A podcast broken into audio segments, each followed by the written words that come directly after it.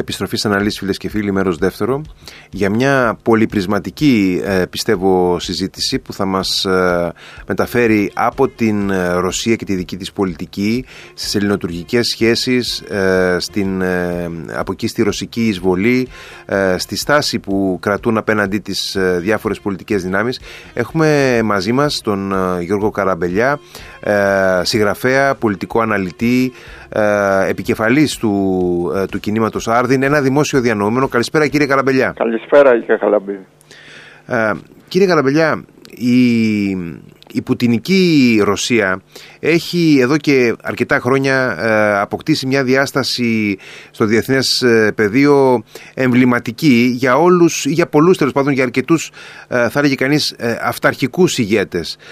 στο πλαίσιο αυτό θα μπορούσαμε να πούμε ότι υπάρχουν εκλεκτικές συγγένειες, υπάρχει μια θα έλεγε κανείς ε, ιδιαίτερη σχέση ανάμεσα στη Ρωσία και την Τουρκία; Κοιτάξτε, είναι προφανής ιδιαίτερη σχέση η οποία δεν στηρίζεται βέβαια μόνο ε, στην ιδιαίτερη σχέση μεταξύ Ερντογάν και Πούτιν η οποία έχει επιβεβαιωθεί δεκάδες φορές σε δεκάδες συναντήσεις τους τα προηγούμενα αλλά στηρίζεται σε, και σε έναν ε, γάμο συμφέροντος. Δηλαδή ε, η ε, Ρωσία βλέπει στη σχέση με την Τουρκία μία ε, υπονόμευση εν μέρη του ΝΑΤΟ στο βαθμό που κρατάει αυτήν την ιδιαίτερη σχέση. Εξάλλου δεν είναι τυχαίο ότι στον, μετά την εισβολή η Τουρκία δεν πήρε μέτρα έτσι, ε, κυρώσεις εναντίον της ε, Ρωσίας. Ε, έχουν κοινές παρεμβάσεις ως δίθαν αντίπαλοι στη Συρία και τη Λιβύη. Έτσι, άρα έχουν μια παρουσία, ε, έχουν πολλά κοινά συμφέροντα στο ότι ε, εκτός από τους S-400 στο οποίο επιμένουν οι Αμερικανοί, εγώ επιμένω διαρκώς σε κάτι άλλο, τα δυο πυρηνικά εργοστάσια που φτιάνει ο Πούτιν στην Τουρκία. Ε, είναι, αυτό είναι ένα θέμα για το οποίο δεν συζητάμε σχεδόν ποτέ. Δεν συζητάμε βλακοδός ποτέ ενώ είναι ίσως το σημαντικότερο. Ασφαλώς. Διότι καταλαβαίνετε τι σημαίνει σε βάθος χρόνου πυρηνικά εργοστάσια για την τουρκια Γιατί θέλει να τα χρησιμοποιήσει. Έτσι μην έχετε καμιά αμφιβολία ότι θέλει να τα χρησιμοποιήσει για πυρηνικά όπλα. Και εκεί θα πρέπει ίσως να βάλουμε στην εξίσωση και την ε, εξαιρετική σχέση που έχει η Τουρκία ε, ούτως ή άλλως με το Πακιστάν, το οποίο είναι ήδη πυρηνική δύναμη. Είναι ήδη πυρηνική δύναμη. Ε, θέλω να πω ότι ε, επομένως είναι ε, δύο αυταρχικοί ηγέτες οι οποίοι έχουν κοινούς τρόπους συμπεριφοράς ε, και ταυτόχρονα έχουν και κοινά συμφέροντα. Επομένως ε, και αυτό είναι το δυσκολότερο να παρακαμφθεί ότι έχει δημιουργηθεί μιας, έχουν τεράστιες εμπορικές ανταλλαγές, τουριστικές ανταλλαγές, επομένως η Τουρκία έχει μεταβληθεί σε μια χώρα η οποία ταλαντεύεται στην πραγματικότητα μεταξύ Ρωσίας και Δυτικού ε, στρατοπέδου, ας το πούμε έτσι, και χρησιμοποιεί και τους δύο. Ακριβώς χρησιμοποιώντας την ε, στρατηγική θέση που έχει και τα μεγέθη τα οποία έχει ώστε να μπορεί να την ε, χρησιμοποιεί. Και ε, εδώ θα πρέπει ίσως να, ε, να σκεφτούμε, να στοχαστούμε και λίγο πάνω στην, στο, στους τρόπους με τους οποίους επηρεάζει αυτή η ειδική σχέση που αναπτύσσεται ανάμεσα στην ε, Άγκυρα και τη Μόσχα, επηρεάζει και την πατρίδα μας. Γιατί η Ελλάδα αφενός έχει μια, ε, για πολλούς Έλληνες, εν πάση περιπτώσει, ιδιαίτερη σχέση ε, πολιτισμική, ιστορική με τη Ρωσία και από την άλλη έχει μια ανοιχτή αντιπαλότητα με την Τουρκία, οπότε εκεί βρίσκεται, ναι, βρίσκεται σε μια μηχανή ναι. κατάσταση. Ναι, αυτό και μάλιστα με αφορμή την εισβολή της Τουρκίας στην Ουκρανία ε, έγινε ένα βήμα ε, πιο πέρα στις παραδοσιακές σχέσεις Ελλάδας-Ρωσίας. Δηλαδή η Ελλάδα φρόντιζε πάντοτε, ακόμα πια την εποχή του Κωνσταντίνου ε, συνέχεια του Ανδρέα Παπανδρέου, των επόμενων κυβερνήσεων, όντας στο ΝΑΤΟ και την Ευρωπαϊκή Ένωση να κρατάει μια ε, περισσότερο διαλλακτική σχέση με την, Τουρκία, με την Ρωσία. Ακριβώς λόγω της ιδιαιτερότητας των Βαλκανικών, του βαλκανικού χώρου στον οποίο βρισκόμαστε, ε, της Ορθοδοξίας, ε, ένα σύνολο από τέτοια πράγματα. Όμως, από τη στιγμή και πέρα που η Ρωσία έχει ταχθεί πια ε, χωρίς αμφιβολία με την Τουρκία φάνηκε ότι ο κύριος Λαυρόφ πριν γίνει ε, η παράδοση όπλων από την Ελλάδα στην Ουκρανία μίλησε για την ε, δημοκρατία της Βορείας Κύπρου. Έγινε πριν υπάρξει η Ασφαλώς, ναι, ναι, ναι, ναι, ναι. Έχει σημασία ότι γιατί πολλοί λένε ότι ειδού ε, σπρώχνουμε τους Ρώσους να κάνουν κινήσεις. Δεν είναι έτσι. Οι Ρώσοι ξέρουν τι κάνουν.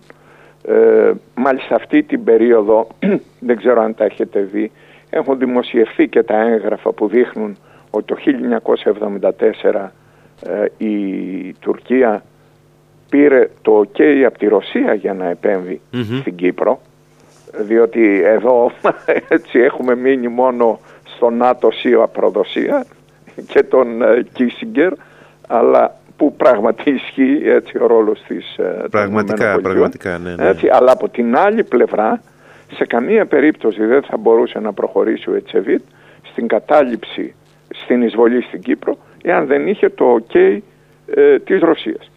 Ε, γιατί άλλωστε και η, η μακαριακή διακυβέρνηση είχε και μια προνομιακή σχέση με τη Σοβιετική Ένωση. Ε, βέβαια. Και ε, το μόνο ερώτημα που έβαλαν οι, στους Τούρκους οι ε, Σοβιετικοί τότε είναι αν θα παραμείνει στους αδέσμευτους η Κύπρος. Αυτό είναι που τους ενδιέφερε αποφασιστικά. Ε, επομένως, ε, εάν δούμε τώρα προηγούμενες ιστορικές στιγμές στον 20ο αιώνα, η Ρωσία έπαιξε αποφασιστικό ρόλο για να διατηρηθεί το καθεστώς του Κεμάλ το 1919-20. Ε, ο Κεμάλ μπόρεσε να ορθοποδήσει, διότι στην αρχή δεν είχε καθόλου δυνάμεις, με ρωσικά όπλα ε, και χρηματοδότηση από τους Μπολζεβίκους οι οποίοι ήθελαν να υπονομεύσουν τη Δύση. Εντάξει, είχαν τους λόγους τους. Ασφαλώς, ναι. Ναι, σημασία έχει όμως ότι επειδή πολύ συχνά μιλάμε για τη κοινούς αγώνες, αυτοί οι κοινοί αγώνες δυστυχώς φτάνουν μέχρι το 1829 όταν δηλαδή η Ρωσία ε, κατέλαβε την Αδριανούπολη και έπαιξε ρόλο τότε στην ανακήρυξη της ανεξαρτησίας του ελληνικού κράτους. Έκτοτε μετακινήθηκε σε μια πολιτική ιδιαίτερα από τον Κρημαϊκό πόλεμο και μετά, από το 1853 και μετά, σε μια πολιτική στήριξης της Βουλγαρίας και των σλαβικών ε, έτσι, δυνάμεων και όχι πια των Ορθοδόξων όπως ήταν το 18ο αιώνα ή στις αρχές του 19ου. Έκτοτε με τη Ρωσία έχουμε βρεθεί μία φορά και μόνο μαζί στο δεύτερο παγκόσμιο πόλεμο ακριβώς γιατί είμαστε στο ίδιο Θέλω να πω λοιπόν ότι αυτή η περιβόητη ε, συζήτηση που γίνεται στην Ελλάδα περί του πόσο στενές είναι οι πολιτικές μας σχέσεις με τη Ρωσία ε, δεν ισχύει. Να θυμηθώ το μακεδονικό το οποίο προωθείται από τη Ρωσία από το 1923-24.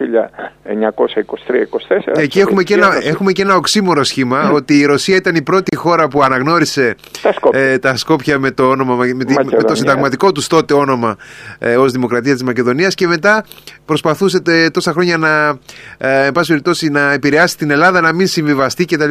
Ναι και την ίδια στιγμή ε, έκανε κινητοποιήσεις με το Βέμερο στα Σκόπια να μην δεχθεί το Βόρεια Μακεδονία, διότι ο, ο, βασικός στόχος ήταν να μην ενταχθεί στο ΝΑΤΟ. Ακριβώς, ναι. Αυτό ήταν που ενδιαφέρει. Και έτσι είχαμε να κινητοποιεί ανθρώπους εδώ.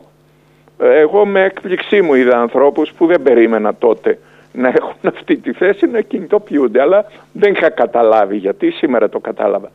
Ε, βλέποντας δηλαδή την στάση που παίρνουν απέναντι στη Ρώσικη εισβολή.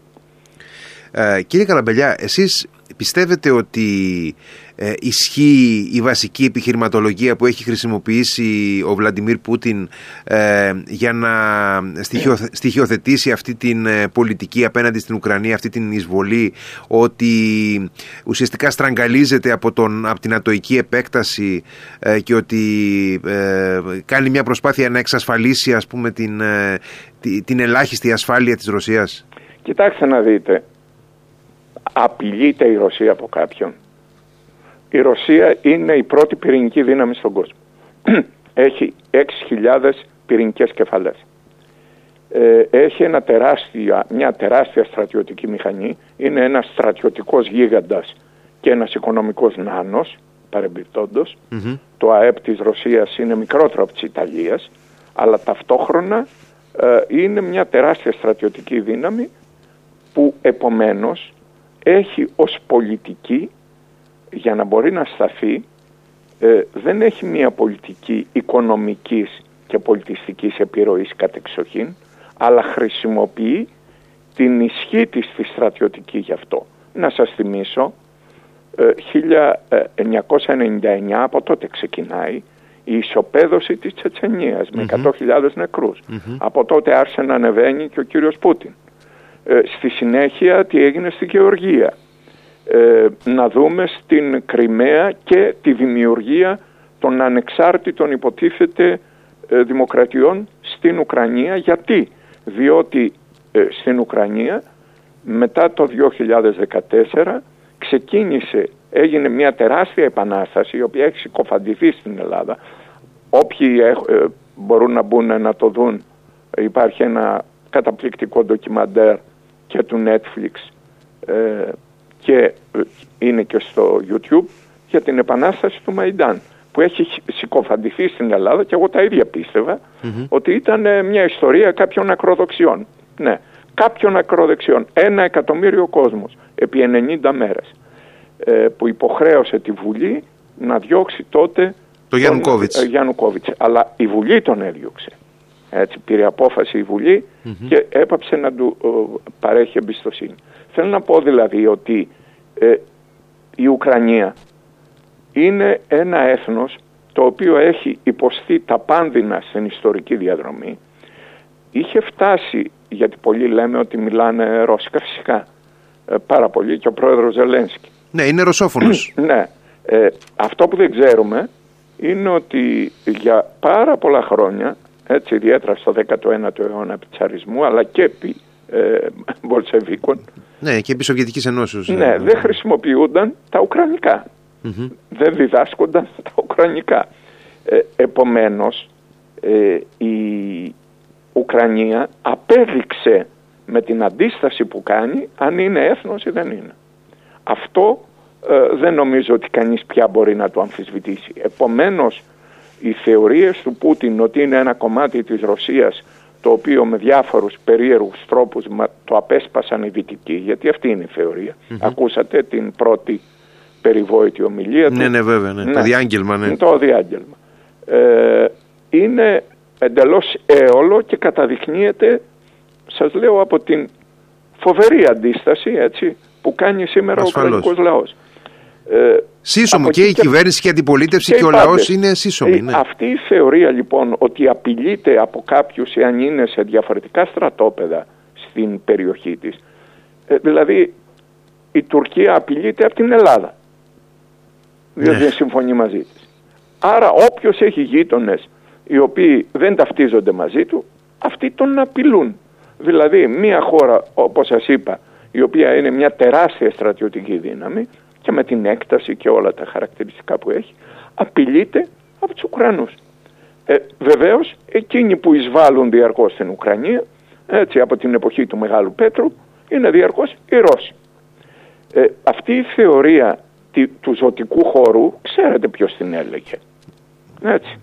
Η θεωρία του ζωτικού χώρου ήταν η θεωρία με την οποία ο Χίτλερ έτσι, ε, έλεγε ότι πνίγεται η Γερμανία και πρέπει να πάρει περιοχές όπως τη Σουδητία που έμεναν Γερμανοί πράγματι ε, αντί να πάρει μόνο τη Σουδητία πήρε ολόκληρη τη Τσεχοσλοβακία να πάρει την Ανατολική Προσία που είχε Γερμανούς ε, στην, ε, που βρισκόταν στην Πολωνία. Το, στην Πολωνία. Ε, δεν ήταν κομμάτι της Πολωνίας, αλλά ναι. ήταν ε, έτσι.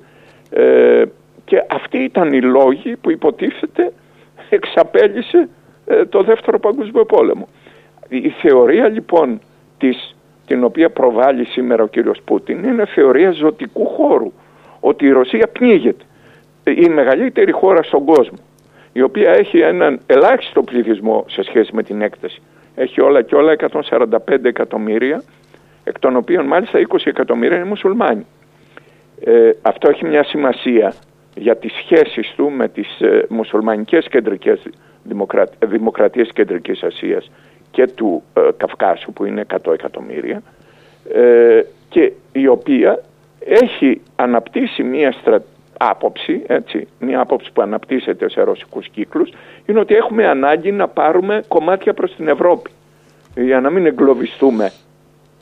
Ε, άρα πρέπει να πάρουμε πρώτα, έτσι, θυμόστε τι έγινε ε, στη λευκορωσια έτσι, όπου ε, οι κινητοποιήσεις του κόσμου καταπνίγησαν. Ακριβώς. Έτσι, και τώρα έρχεται να ολοκληρωθεί, δεν ξέρω αν είναι να ολοκληρωθεί, αν θα πάει και παραπέρα. Έχουμε την υπερδνηστερία. Έχουμε τη Μολδαβία που πει. Ακριβώς. Ναι, ναι, ναι. Ε, επομένως είναι μια λογική ζωτικού χώρου και ξέρετε γιατί. Αυτό συνδυάζεται με την εσωτερική καταστολή. Διότι εάν ο, ο Ναβάλνη που είναι ένας πολύ γενναίος άνθρωπος έτσι, το απέδειξε όπως και όλοι οι αντιφρονούντες Ρώσοι είδατε χθες έτσι την ε, δημοσιογράφο έτσι, και την τύχη που είχε εξυφανίσει μετά ε, η οποία βγήκε στο κεντρικό δελτίο με το πανό ενάντια στον πόλεμο.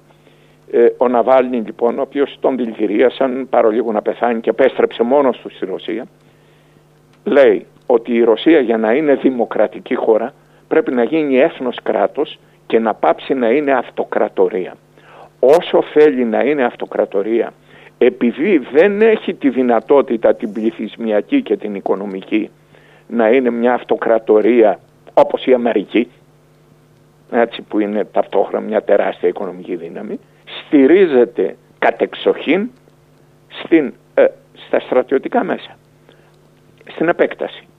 Γι' αυτό βλέπετε ότι ε, δεν υπάρχει άλλος τρόπος να πάψει η Ρωσία να είναι ε, μια δύναμη που χρησιμοποιεί την ένοπλη βία για να επεκτείνεται παρά εάν αποδεχθεί ότι θα πρέπει να γίνει ένα έθνος κράτος όπως οι υπόλοιποι.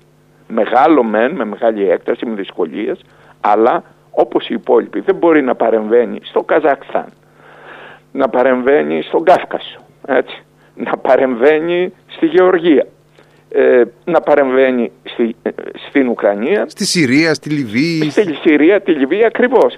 Ε, στην Αφρική έχει πάει τώρα. ετσι Δηλαδή έχουμε μία λογική η οποία είναι λογική επεκτατική στρατοκρατική και αυτή οδηγεί στη φήμωση στο εσωτερικό κάθε φωνής, έτσι, κάθε διαφωνίας.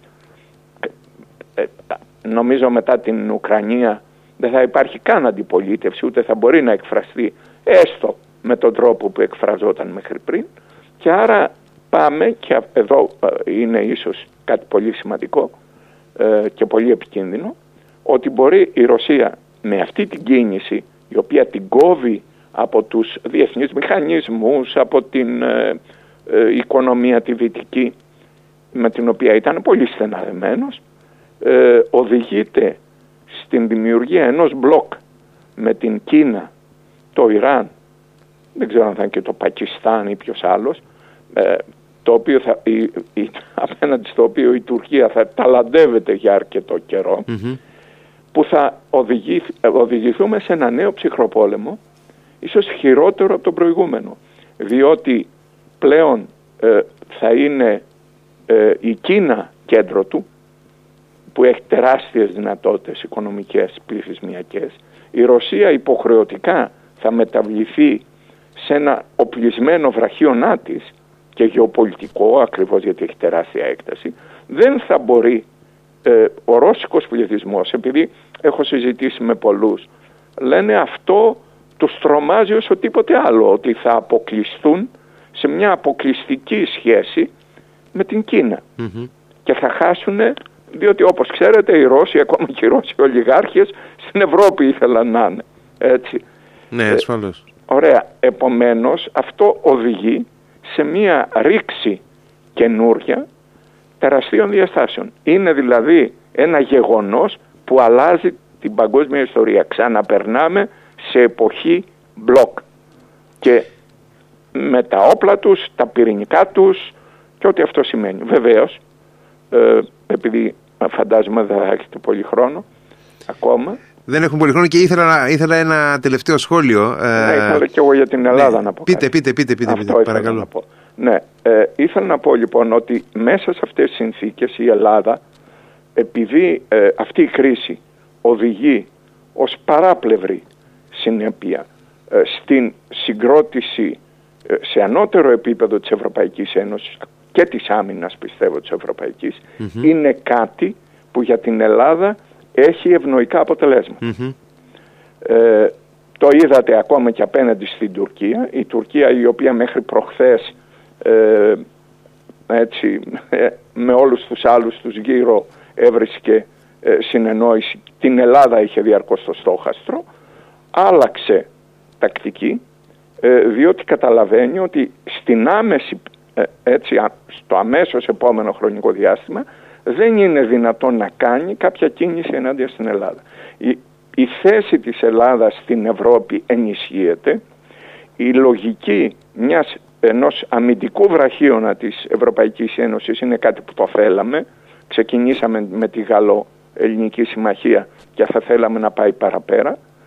Ε, επομένως, δυστυχώς από την άποψη των ευρύτερων διαστάσεων τα πράγματα είναι πολύ αρνητικά. Από την άλλη πλευρά υποχρεώνει και τους Ευρωπαίους και όλους να καταλάβουν ότι ε, δυστυχώς η ανεξαρτησία έχει τίμημα.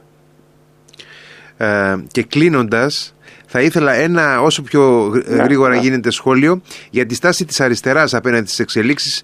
Ε, βλέπουμε να υπάρχει ένας διχασμός ανάμεσα στην ε, αριστερά ε, στη Δύση ευρύτερα και στην Ελλάδα ασφαλώς και στην αριστερά που βλέπουμε στην Ανατολική Ευρώπη, την πολωνική αριστερά πούμε, που παρατηρώ, η οποία έχει μια τελείως διαφορετική στάση από την ελληνική για παράδειγμα.